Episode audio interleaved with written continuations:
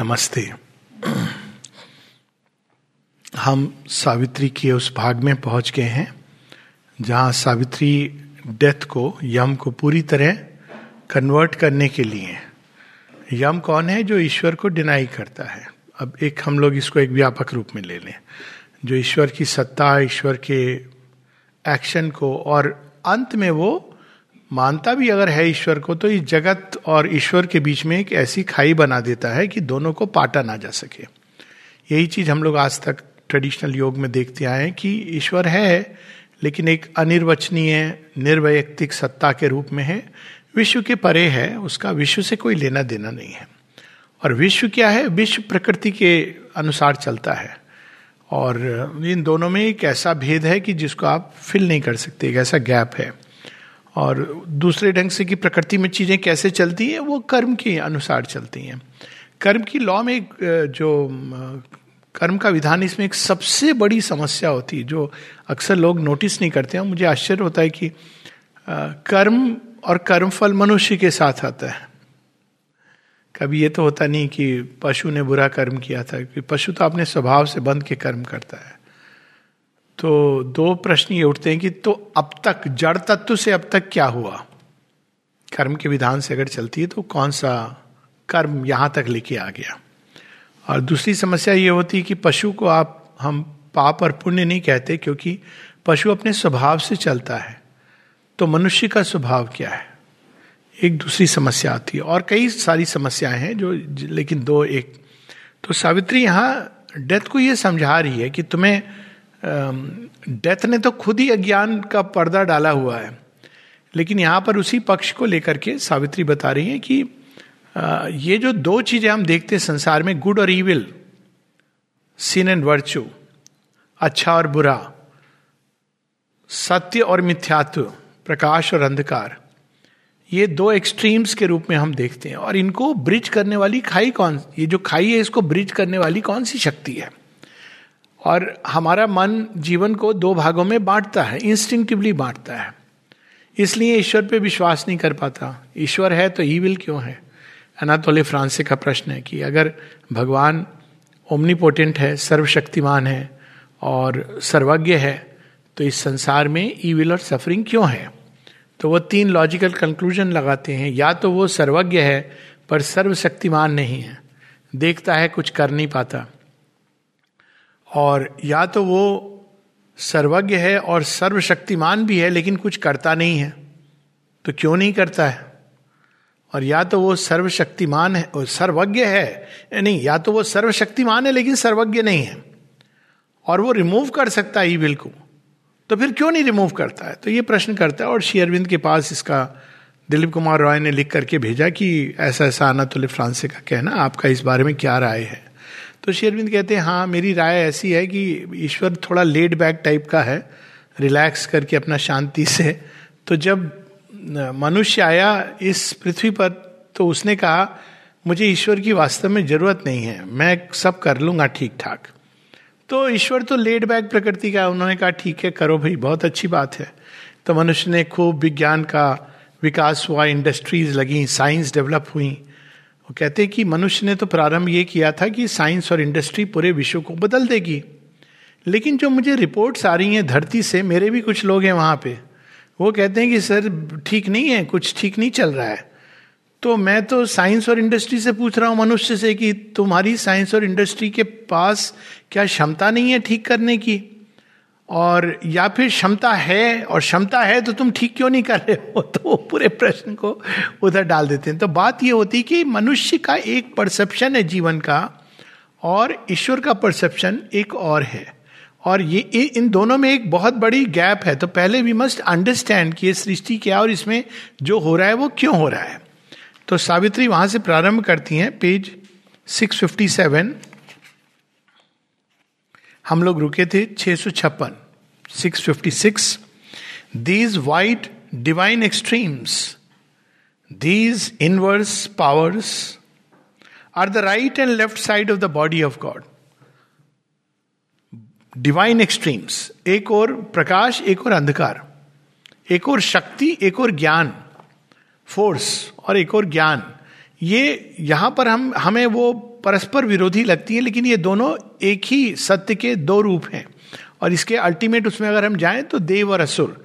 जब शेयरविंद देख जी के बताते हैं कि ऋग्वेद में asura is not regarded as opposite of sura वो ईश्वर के बल एस्पेक्ट का प्रतिनिधित्व करते हैं, लेकिन क्योंकि वो ज्ञान विहीन हो जाते हैं, इसलिए वो इस प्रकार से अंधकार में चले जाते हैं। लेकिन ओरिजिनल सेंस में और माता जी यही बताती हैं कि जब हम सुपरमेंटल चेतना में प्रवेश करते हैं तो उसमें गुड और इविल दोनों यूनाइट होकर के एक हो जाते हैं। तो डिसाइबल को बड़ी समस्या हुई, ये क्या मतलब हुआ? एक हो जाते हैं। तो वो शेयरविंद कहते हैं कि माता जी कहती हैं कि they change good changes and evil changes into its original sense आगे वो बताती नहीं है, वो कॉन्शियसनेस ऑफ़ यूनिटी है। शेयरविंद से किसी ने पूछा, संसार ऐसा है, वैसा है तो शेयरविंद कहते हैं कि अगर तुम इस तरह से ह्यूमन बींग्स को जज करोगे कि उनकी बाहरी चेतना इम्परफेक्ट है, तब तो ईश्वर भी इम्परफेक्ट है क्योंकि ये सारा ही विश्व जो है बाहर का, उन्हीं का संप्रसारण है। तो अब इसमें भूल क्या होती है हमारी? जो मेन भूल, जो शेयरविंद एक चीज़ डाल करके सब एक्सप्लेन कर देते हैं। और वो चीज़ है कि हम संसार को एक स्टैटिक रूप में देखते हैं। और ये बड़ी अजीब सी लॉजिकल फैलेसी है। मेरी तो यही समस्या होती थी कि जो डस्ट से मैन तक बना मैन पर कैसे रुकेगा? अगर आप कंटिन्यूम में देखोगे तो एकदम सब चीज़ स्पष्ट है। लेकिन ये देखोगे कि फिनिश्ड प्रोडक्ट है, ये वास्तव में क्रिश्चियन थियोलॉजी की थिंकिंग है। भारतीय मानसिकता में तो दशावतार का कंसेप्ट है प्रोग्रेशन का है। क्रिश्चियन थियोलॉजी में क्या है कि छह दिन भगवान ने सब बना दिए, सातवें दिन विश्राम किया। अजीब भगवान ने मतलब इतना इम्परफेक्ट बना के विश्राम करने चले गए। उस संडे का कंसेप्ट वहीं से आया बाई दिवे कि छह दिन बना के सातवें दिन उन्होंने रिलैक्स किया कि बन गई। तो ये कंसेप्ट वास्तव में भारतवर्ष का कंसेप्ट नहीं है क्रिएशनिज्म कि सब चीज़ें बन गई। भारतवर्ष में तो कंसेप्ट है कि ये बन रही हैं और बनती जा रही हैं और बनती जाएँगी। अब कहाँ बनेंगी, क्या बनेगा इसका, वो शेरविंद बता रहे हैं। हालाँकि लॉजिकल बहुत सिंपल है, मूल में जो है वही प्रकट होगा, जो बीज है वही प्रकट होगा। यदि बीज में सच्चिदानंद है तो अंत भी सच्चिदानंद है। तो यहाँ पर existence balance tricks two mighty arms confronts the mind with unsolved abysms of thought darkness below a fathom light a fathomless light above यही सुनते आए हैं। ये अंधकार है, वहाँ प्रकाश है। अंधकार को छोड़ो, प्रकाश की ओर चलो। In light are joined but sundered by severing mind mind ने दोनों के बीच एक गैप कर दिया है एक रिडिल बना दिया है इसको संसार को जो रिडिल है नहीं उसको रिडिल बना दिया है। तो जो चीज़ एकदम साफ़ स्पष्ट है उसको भी माइंड कॉम्प्लिकेट कर देता है। और कई बार छोटी से छोटी चीज़ को बहुत कॉम्प्लिकेट कर देता है। By trying to understand it एक सीमित um, बुद्धि से एक सीमित मानसिकता से। Stand face to face opposite inseparable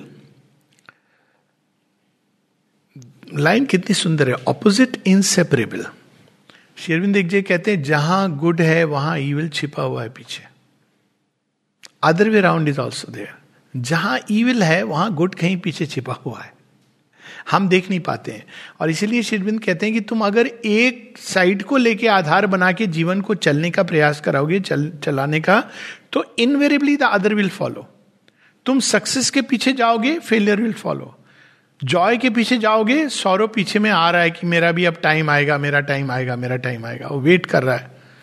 और लेकिन जब तुम कॉन्शियसनेस ऑफ़ यूनिटी में जाओगे तो ये दोनों चेंज हो जाएँगे and they will assume a different significance different meaning different experience two poles two contraries needed for his great world task क्यों एक साथ हैं? क्योंकि वो दोनों चाहिए, वो जो ईश्वर के काम के लिए दोनों चाहिए। बड़ी सुंदर इसकी पहले, बहुत पहले चर्चा हो चुकी है, लेकिन we can talk about it एक फ़िल्म आई थी बिडेजल्ड वो ऑस्कर के लिए नॉमिनेट भी हुई थी, और I think it got second for some things तो कहानी क्या थी? बड़ी सिंपल थी कि एक व्यक्ति अपने जीवन से बड़ा दुखी है।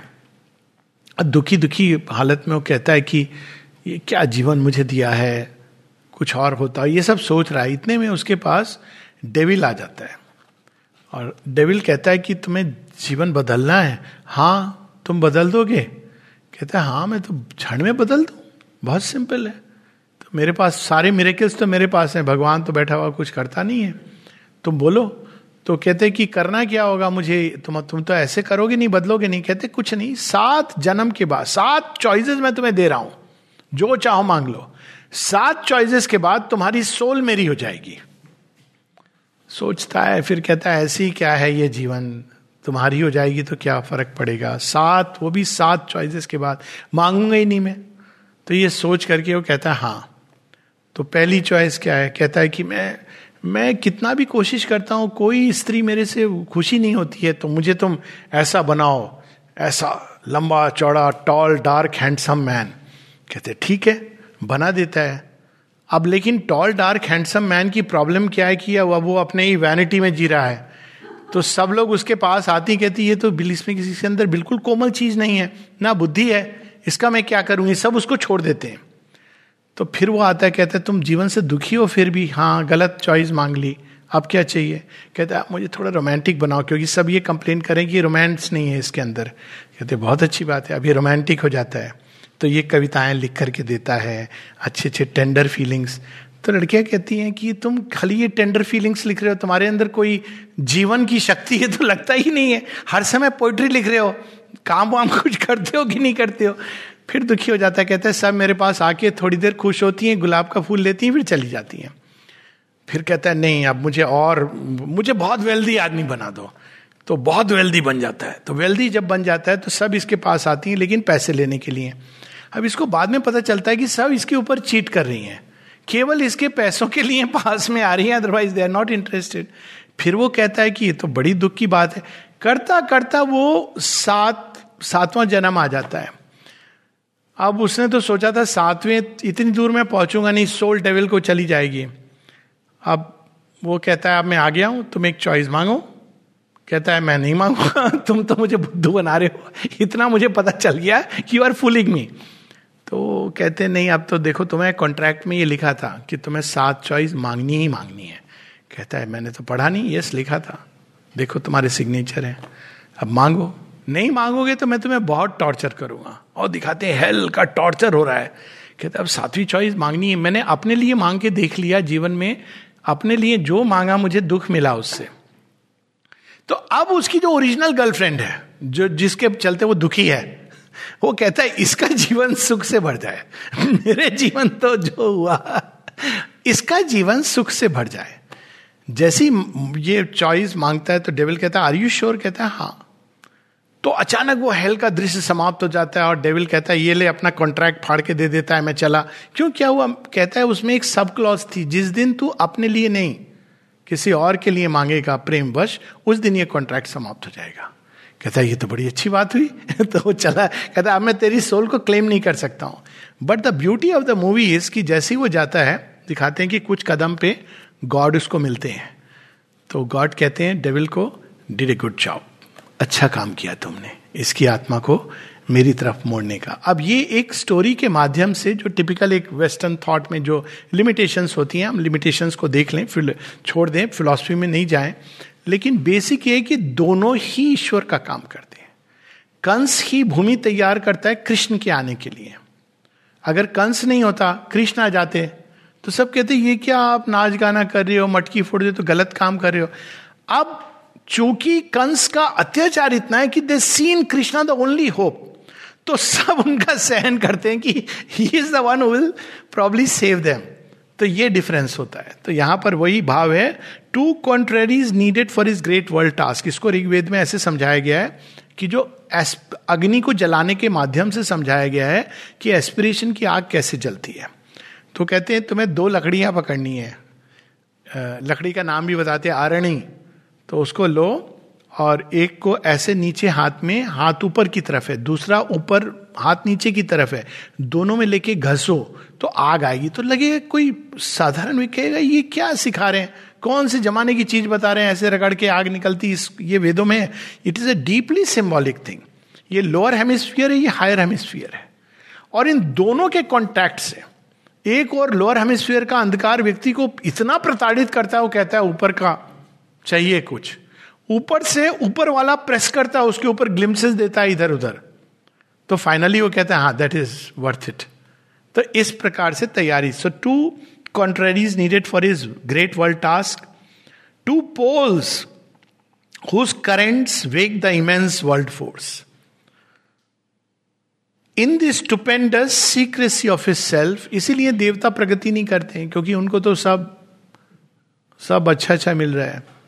और जो असुर हैं, वो इसलिए प्रगति नहीं करते हैं, क्योंकि वो जो चीज़ खोज रहे हैं, उनको कोई प्रेशर, उनके अंदर बल है it's not easy to defeat them except जब देवता लोगों की, जब वो एक जोन के परे जाते हैं देन दे आर डिफीटेड तो दोनों को ही दे डोंट हैव दी अर्ज़ एंड ऑफ़ कोर्स अर्ज़ के लिए साइकिक बींग होना चाहिए, जो ये टाइपल वर्ल्ड्स में नहीं है.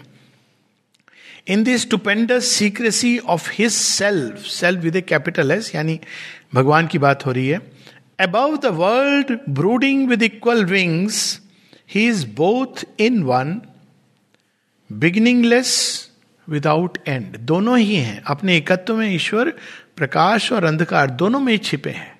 वही बने हैं ये दोनों, खेल के लिए।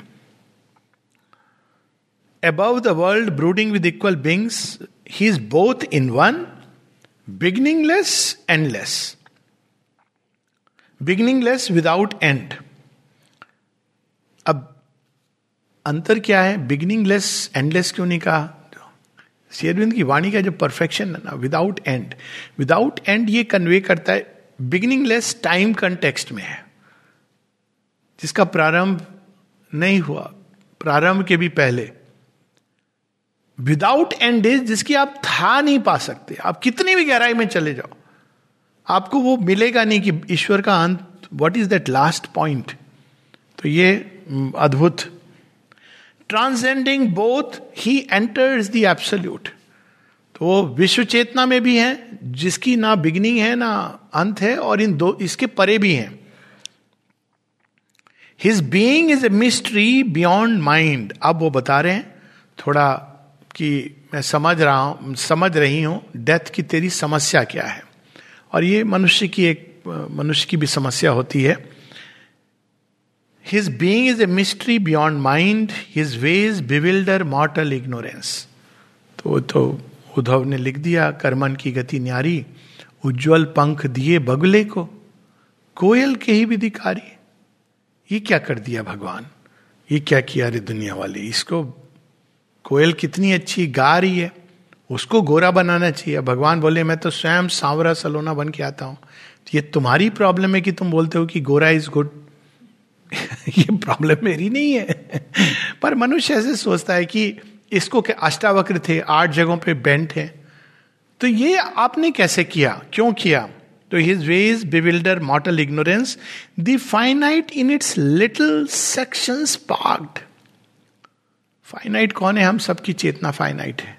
क्या देख रहे हैं? अचानक लोग, पहले, कुछ दिन पहले जो फ़ैशन में था, वो कोरोना कोरोना कोरोना। फिर क्या आया? Vaccine vaccine vaccine. अब तालिबान में एक प्रूफ मिल गया कि कोरोना इससे होता ही नहीं है आपके मास गैदरिंग से।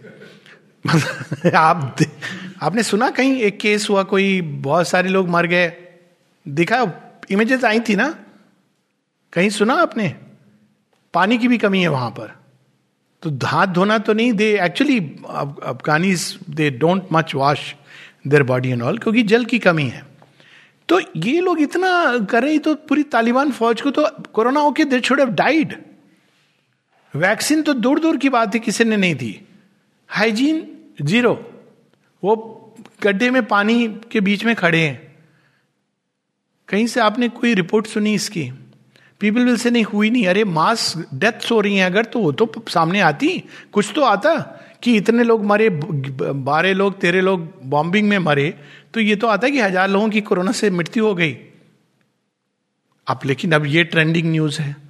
तो कि हम लोग छोटे छोटे कालखंड में देखते हैं, एक साल, फिर दूसरा साल एक नई न्यूज़ तीसरा साल ये आ गया, कुछ और आएगा।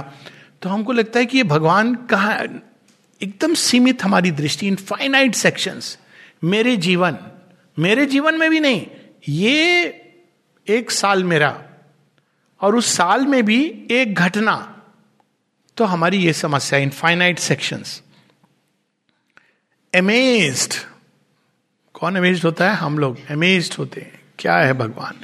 अब देखिए line credits not God's audacity again audacity एक शब्द जनरली एक अच्छे सेंस में नहीं यूज़ किया जाता है। बड़ा अभिमानी है। ऑडेसिटी देखो इसकी, कि कर क्या रहा है? गॉड्स ऑडेसिटी भगवान की क्या ऑडेसिटी है?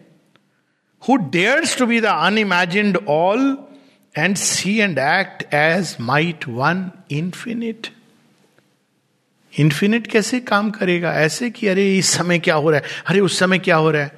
जब बच्चा आता है, एक छोटे से उसमें हम समझ सकते हैं। सोने की मुर्गी अंडे देने वाले का उदाहरण हम लोगों ने पढ़ा है ना, कि वो मुर्गी को काट डाला तो अंडे देना बंद हो गया। तो हम वैसी चीज़ करते हैं कि मुर्गी अंडे देती है, सेती, इसमें समय लगता है। हम लोग चाहते हैं तत्क्षण बस भगवान क्या करते रहे एक एक पॉइंट पर इधर उधर एक्ट करते, लेकिन वो इन्फिनिट है। तो वो तो व्यक्ति को देख रहे हैं कि ये हज़ार वर्षों का उसके, उनके सामने सत्य प्रकट है, और उस उस रास्ते पे चल के उसको क्या प्रतिनिधि बनना है, वो तो इसको देख रहे हैं। जब माँ एक बच्चे को डांटती है डिनाई करती है डिप्राइव करती है कुछ चीज़ें तो वो किस लिए करती है? इसलिए करती है बच्चे लोग सुनना। इसलिए करती है कि वो जा करके आगे चल के बच्चा कुछ बनेगा या कुछ करेगा। माँ इस सेंस में देखती है। बच्चा उस समय नहीं समझ पाता है। बट माँ उसके जीवन की एक एक ज़्यादा लार्जर सेंस में देख रही है। तो उसी तरह जब डिवाइन एक्ट करते हैं संसार पे या हमारे ऊपर तो देखते हैं कि अगर मैं अभी ये कर दूँ तो आधा अधूरा प्रोडक्ट बनेगा। आधा कच्चा, आधा पक्का। तो वो कहते, नहीं, थोड़ा और तो पकले आग में प्योरिफिकेशन की। भगवान, बहुत कष्ट हो रहा है। हाँ पता है बच्चे, थोड़ा मलहम भी लगा देते हैं बीच बीच में।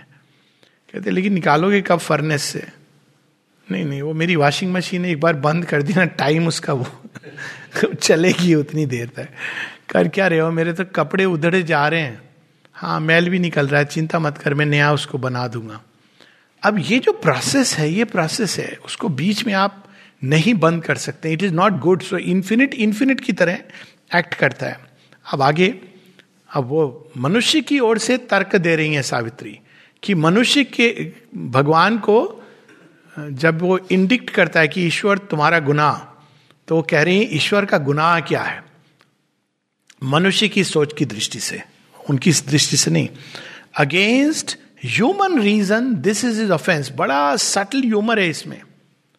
ह्यूमन रीजन अब इसमें पूर्व धारणा क्या है कि रीजन चाहता है कि संसार एक तरह से हो, लेकिन वो संसार रीजन के अनुसार नहीं चलता है। तो against human reason not against humanity not against the world human reason उसकी सीमा। Against human reason this is his offence being known to be for ever unknowable ये इतनी अद्भुत लाइन है, इसमें उत्तर भी दे दिया है शेयरविंद ने।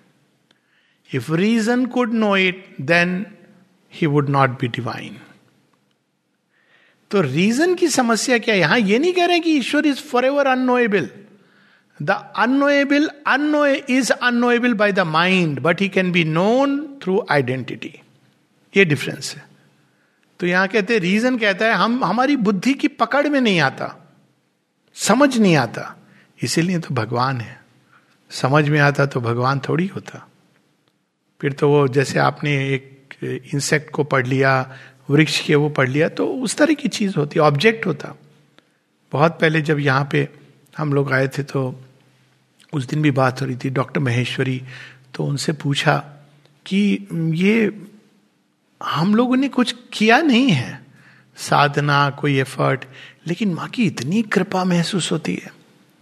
कविता ने पूछा, महेश्वरी जी से, ऐसा क्यों है? तो बहुत ज़ोर से हंसे, बोले, क्यों? कहते हैं, ये इसीलिए ग्रेस है क्योंकि इसका कोई रीजन नहीं है। कहते अगर इसका लॉजिक होता तो ग्रेस नहीं होती। It is grace because it does not act according to human reason कि भाई क्यों है? क्यों दुर्योधन के मेवा त्यागे, साग विधुर कर खायो? सारे नॉर्म्स तोड़ दिए भगवान ने। स्टेट गेस्ट हैं। दुर्योधन कितना भी बदमाश हो। आफ्टर ऑल वो आपको आदर के साथ बुला रहा है।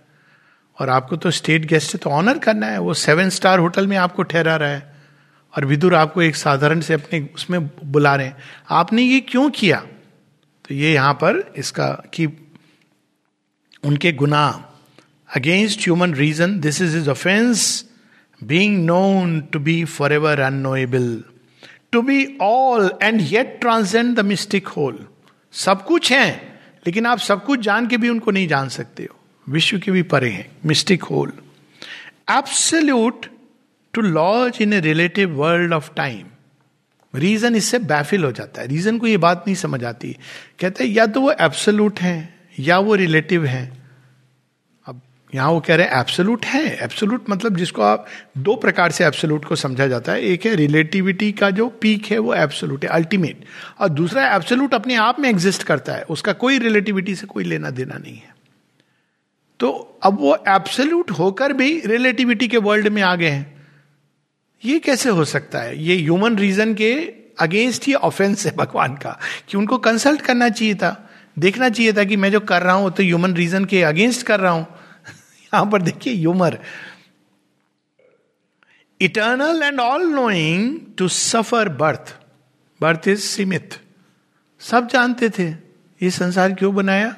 अभी उत्तर देंगी Savitri let's wait for that आपको पता था क्या होने वाला है? द मेस लेकिन आपने ये संसार क्यों बनाया?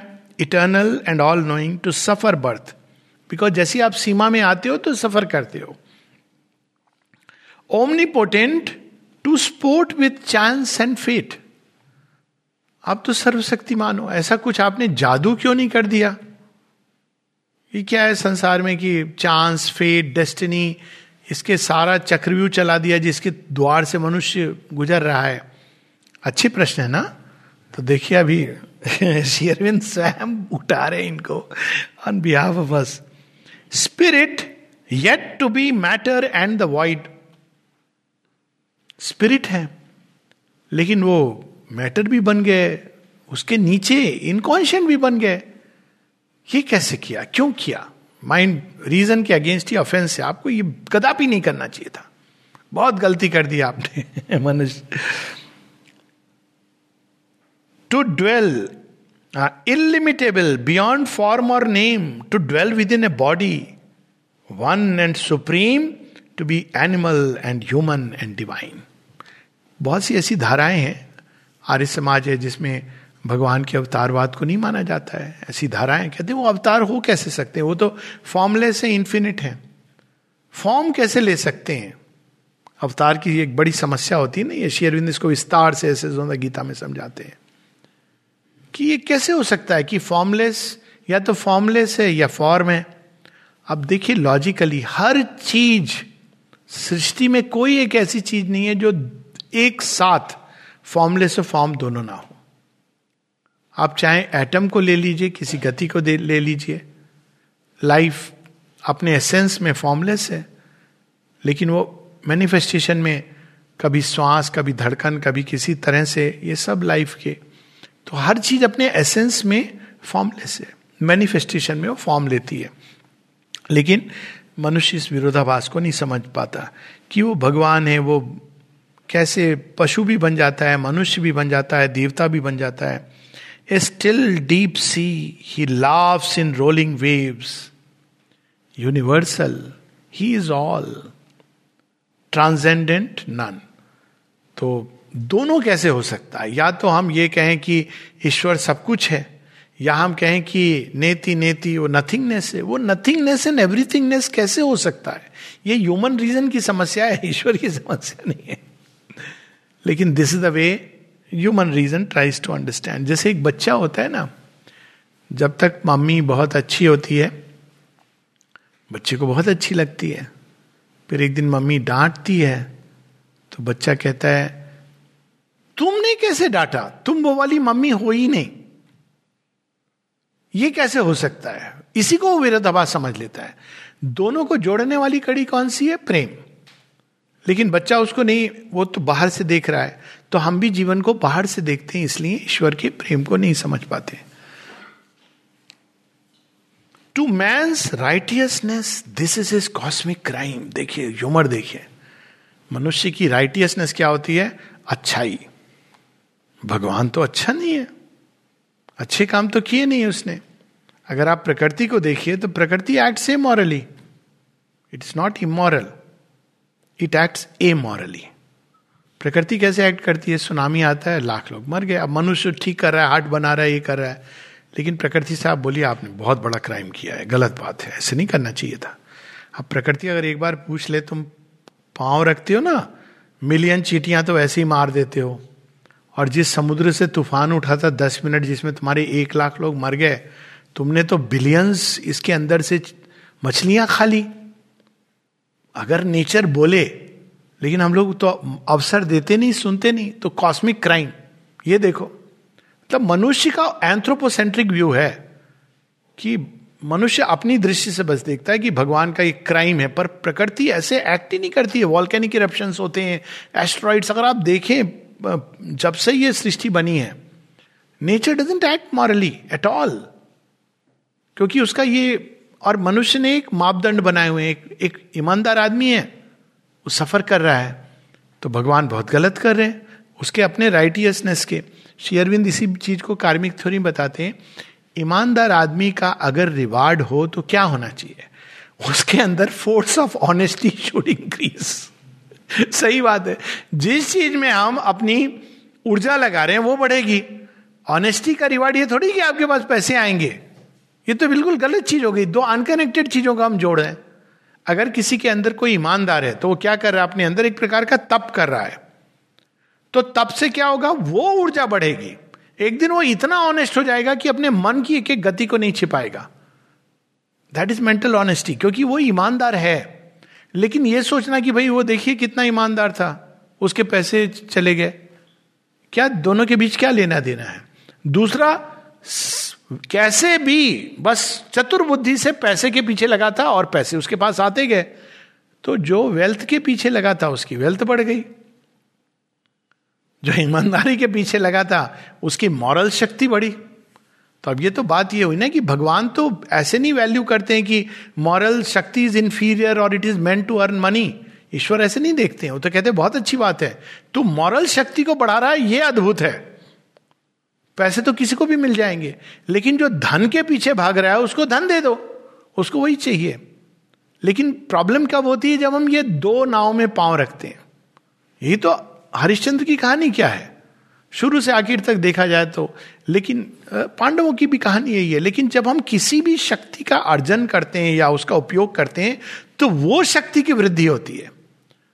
अब हम ये सोचे कि हम भुना लेंगे, इसको देकर के वो खरीद लेंगे। It doesn't work like that nature work like this और देखा जाए तो कितना अद्भुत है। पर हम लोग इस चीज़ को समझ नहीं पाते हैं।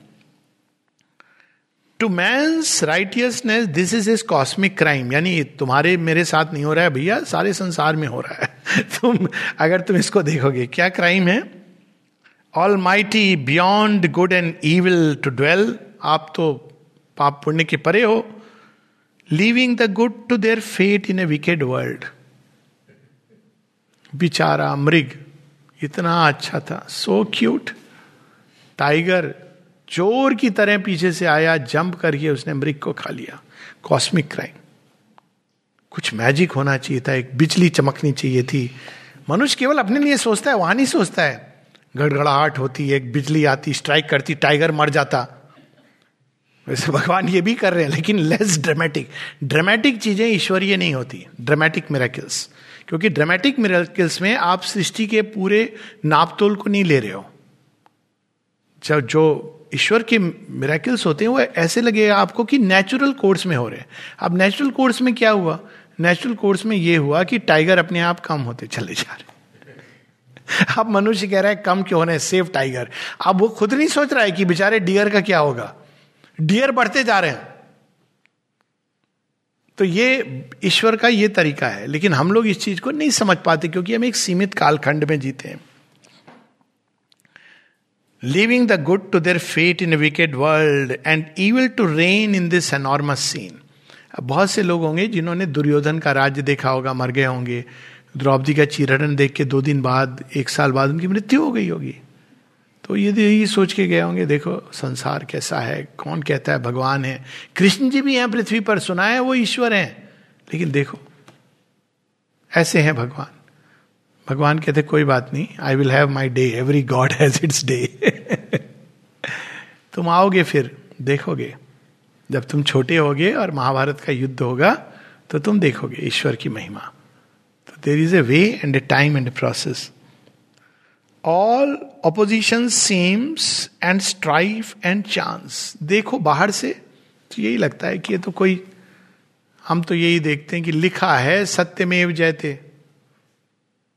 देखा नहीं। कैसे नहीं देखा? पूरे इतिहास आप देख लें सत्यमेव जयते होता है। एक सीमित कालखंड में नहीं देखे। Ultimately it is truth that means even अगर आप ट्रुथ की एक सीमित परिभाषा भी रख लें। हम लोग छोटे थे तो ये गाने के रूप में था। कितने कंस आए, कितने रावण आए, चले गए। रावण और कंस का नाम नहीं रहा, कृष्ण और राम का रहा। तो एक कहानी में एकदम ये दिखता है कि कितने सारे ऐसे आए। हम लोग के रिसेंट टाइम्स में हिटलर, स्टैलिन इंपीरियल ब्रिटेन का राज्य। लेकिन कहाँ चले गए ब्रिटेन का राज्य? अभी कोई पूछे कहा ब्रिटेन बेचारा खुद अपने ब्रेक्सिट तोड़ छोड़ के बचाने की चेष्टा कर रहा है। ब्रिटिश ऑक्यूपाइड आयरलैंड है ना? वो खुद ही कोशिश कर रहा है कि भाई, मीडिया में कि ऐसे मत बोलो। ये यूके का हिस्सा है। वो कह रहे नहीं, हमको आज़ादी चाहिए। तो अगर आप ऐसे देखिए, मुगल्स, आप पढ़ते हैं ना इतिहास में, कहा चले गए मुगल्स? और मनुष्य आगे बढ़ता जा रहा है। तो दिस इज़ दी प्रोसेस जो हम देख नहीं पाते। All opposition seems and strife and chance an aimless labour with but scanty sense to eyes that see a part and miss the whole अब होल क्या था? प्रथम विश्व युद्ध के बाद लीग ऑफ़ नेशंस पहली बार ये आया कि नहीं, राष्ट्र को मिलना चाहिए। फिर द्वितीय विश्व युद्ध के बाद क्या आया? उसके बाद आया यूनाइटेड नेशन ऑर्गेनाइजेशन हालाँकि दोनों में अभी फॉल्सुड है, काफ़ी फॉल्सुड है, लेकिन मानव का प्रयास वहीं से होता है। नहीं, हम लोग अलग अलग रहते हैं तो लड़ाई करते हैं, थोड़ा हम कोई कोई चीज़ में तो एकजुट हो जाए, अभी हुआ ना United Nation Security Council it start with lying nobody is honest but at least एक प्रयास है। तो माता जी ने कहा, तुम लोग बहुत लंबा समय लोगे, मैं औरविल बना देती हूँ ह्यूमन यूनिटी के लिए, जहाँ सब मनुष्य आकर के एक नवीन प्रयास, एक नव सृष्टि के लिए एक होंगे.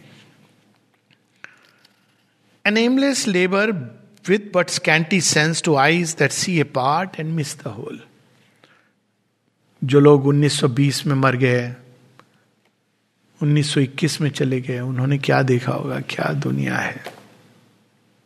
फिर वही लोग आ इसीलिए कई बार मैं कहता हूँ, कुछ एल्डरली लोग हैं ना, आजकल की पीढ़ी, हमेशा आजकल की पीढ़ी खराब होती है। तो आजकल की पीढ़ी क्या करती है? हर समय टैब लेके, फ़ोन लेके, कंप्यूटर के सामने, टीवी के सामने बैठी रहती है। तो कभी कभी मैं कहता हूँ, आपका भी टाइम आएगा। आप भी जाओगे ना, फिर बच्चे बन के आओगे। तो यही समस्या होगी कि आपके हाथ में टैब होगा। ये तो प्रकृति ने पकड़ा है, एक mental evolution accelerate can you escape it कुछ लोग हैं जो कहते हैं, नहीं, हम नहीं देखेंगे.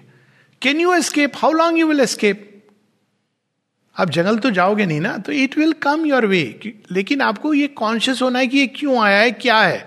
तब आप इसको ट्रांसजेंड कर सकते हो। तो यहाँ पर the surface men scan the depth refuse there search a hybrid mystery challenges the view hybrid mystery कि समझ नहीं आ रहा है कि ये ईविल का पौधा है या गुड का पौधा है। पास दूर से देखो तो गुलाब बड़ा सुहावना लगता है। तोड़ने जाओ तो कांटे चुप जाते हैं। है क्या चीज़? बनाई क्या है भगवान ने? और ए डिस्करेजिंग सॉडिड मेरेकिल सारी सृष्टि मेरेकिल है, एक दृष्टि से देखें। लेकिन अंत में इसके क्या? ऐसे मनुष्य सोचता है। येट अब यहाँ पे उत्तर प्रारंभ होता है, काफ़ी लंबा चलता है, हम लोग कुछ पंक्तियाँ पढ़ेंगे। Yet in the exact inconscience stark conceit inconscient अचित जहाँ कॉन्शियसनेस नहीं है, ऐसा हम सोचते हैं। फिर भी in the casual error of the world ignorance a plan a hidden intelligence is glimpsed इसका क्लासिक एग्ज़ाम्पल है म्यूटेशंस म्यूटेशंस क्या होते हैं? अच्छे खासे जेनेटिक रोड मैप के हिसाब से चल रही थी स्पेसीज कुछ गड़बड़ हो गई।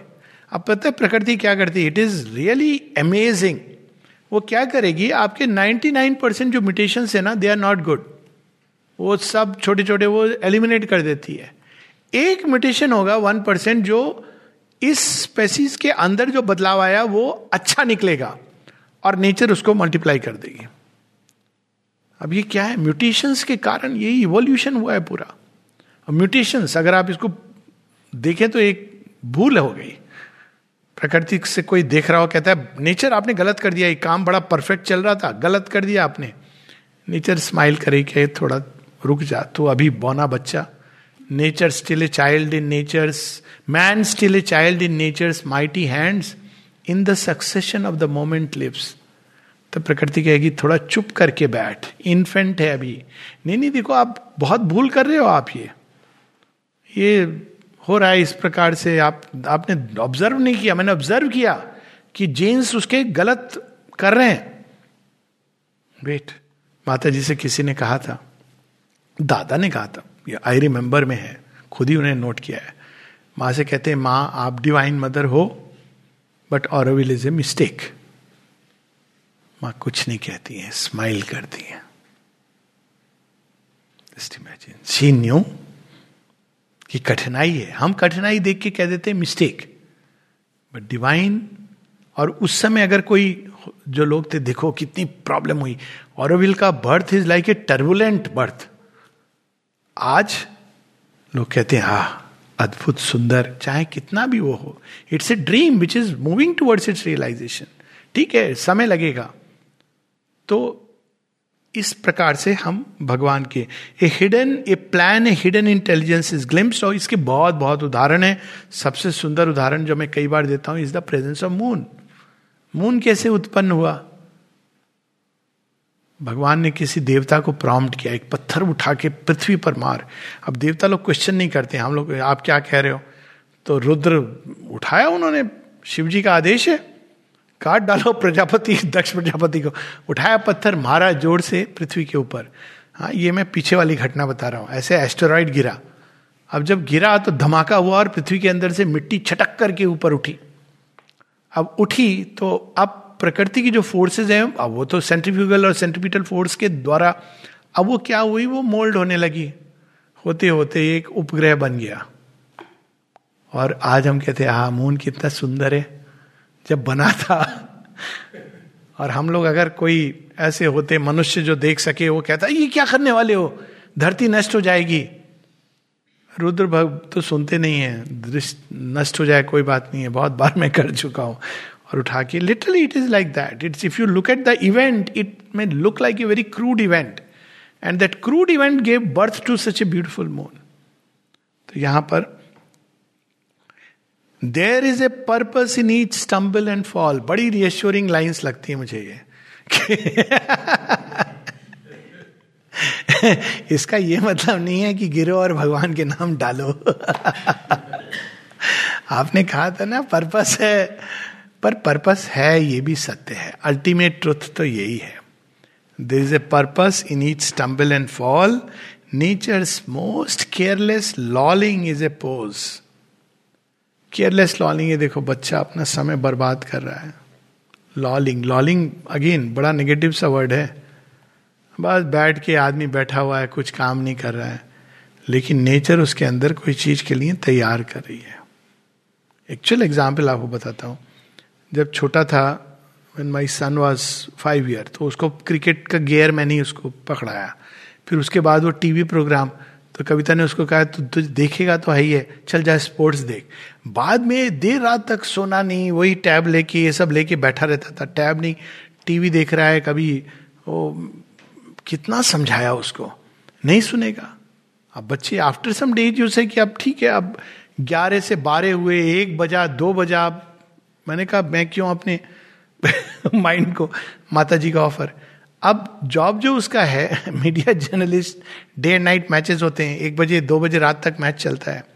तो कहते हैं, देखो, मैं सही कर रहा था, मैंने कहा लॉजिक अच्छी लॉजिक है। देखिए I was doing the right thing you don't understand I said yes I agree I don't understand it's a lesson I have learn in life और सच है कि अगर मैं अपने जीवन को देखूँ तो उस समय कितनी बार, कितना ट्रैवल करना है, पड़ा है मुझे विद अलग अलग लोगों के साथ रहना पड़ा फॉर वेरियस रीजन वो एक लंबी कहानी है। बाद में जब मुझे ये सब हुआ ट्रैवल करना, लोगों से मिलना, मैंने कहा अच्छा भगवान, तब से आपकी ये चाल चल रहे थे। तब मुझे पता नहीं था कि एक दिन यही करता रहूँगा, पाँव में चक्र।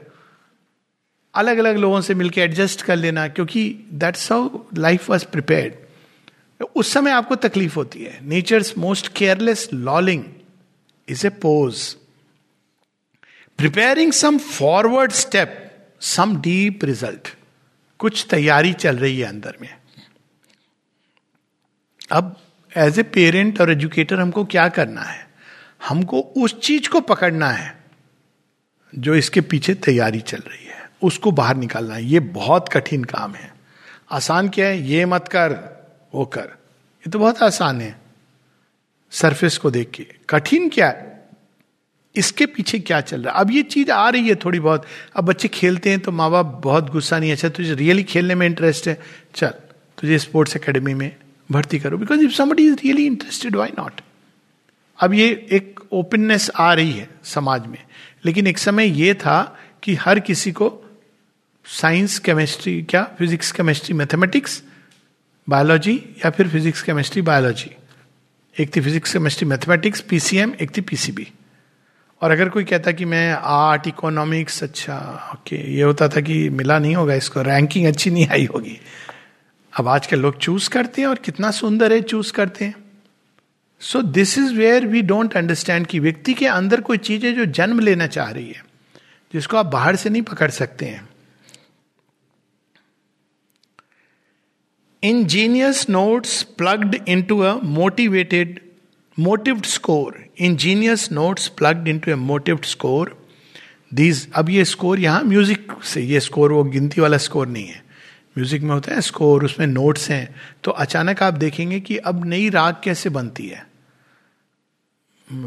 एक बड़ी सुंदर एक तो इस, इनकी स्टोरी है, जो बाल गंधर्व की है लंग का ऑपरेशन कुमार गंधर्व। लंग का ऑपरेशन हुआ था तो एक लंग में पूरा चला गया। तो अब वो गा नहीं सकते हैं, जैसे नॉर्मली गाते हैं। तो उन्होंने नई रागे निकाल दी। This you hear is voice you will see वो अचानक एकदम हाई नोट लेके फट से तोड़ते हैं। It's a new style of singing उड़ जाएगा, ऐसे करके। वो it will not be like लोग बड़ा लंबा शो कर रहे हैं because he use it to his advantage और ऐसे लोग हैं जो म्यूज़िक को न्यू नोट ये उस, उससे संबंधित है कि एक नया नोट जब आता है तो उससे कोई व्यक्ति संगीत निकाल लेता है। अभी मैं देख रहा था दो लड़कियों का एक एक वो वायलिन पर एक कोई गिटार पे और कभी क्लैप कर रही है डांस कर रही है। इट इज़ अमेजिंग कि हर चीज़ को आप बना करके कॉन्कॉर्ड बना लेते हो। These million discords dot the harmonious theme of the evolution's huge orchestral dance. अभी डिस्कॉर्ड लग रहा है। 500 म्यूजिशियन मैं तो 300 का देखा है। लेकिन अब उनकी प्रैक्टिस कैसे होती होगी?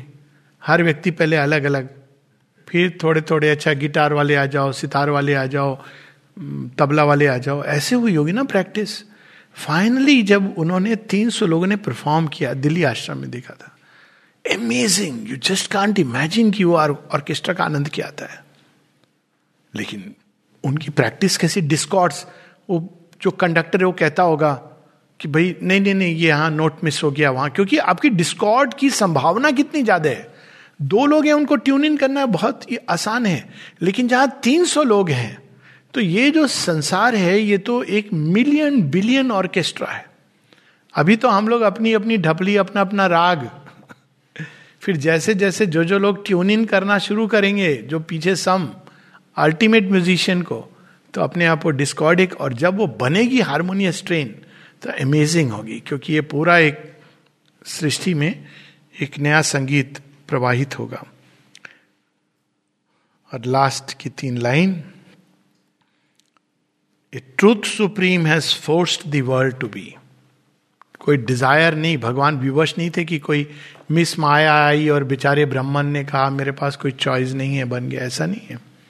A truth supreme has force this world to be has force the world to be it is wrapped itself in matter as in a shroud वही ट्रुथ है जिसने अपने ऊपर एक घूंघट डाल लिया कैसा घूंघट डाला?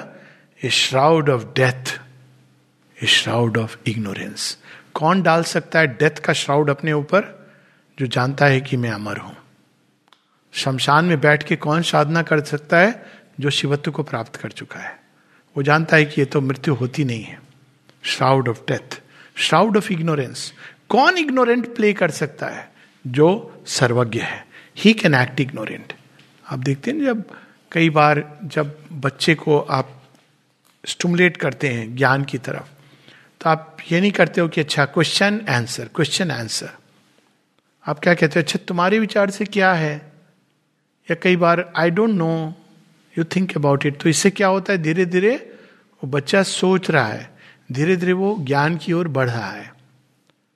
तो जो ट्रुथ है, उसने स्वयं को एक श्राउड ऑफ़ डेथ क्यों? क्योंकि वो इमोटल है। श्राउड ऑफ़ इग्नोरेंस क्यों? क्योंकि वो सर्वज्ञ है। तो वो अपने आप उस इग्नोरेंस और डेथ के मुखौटे से चीर करके सत्य निकलेगा और वो उसकी संपूर्णता होगी। क्योंकि तब वो स्टेप्स और स्टेजेस हर एक लेवल जो स्ट्रगल का है, वो अपने आप में सत्य को अंदर से अभिव्यक्त करेगा। It is not truth just as it is there उसकी संभावनाएँ जो छिपी हैं हर व्यक्ति में, वो स्ट्रगल से बाहर निकलती है। नमस्ते।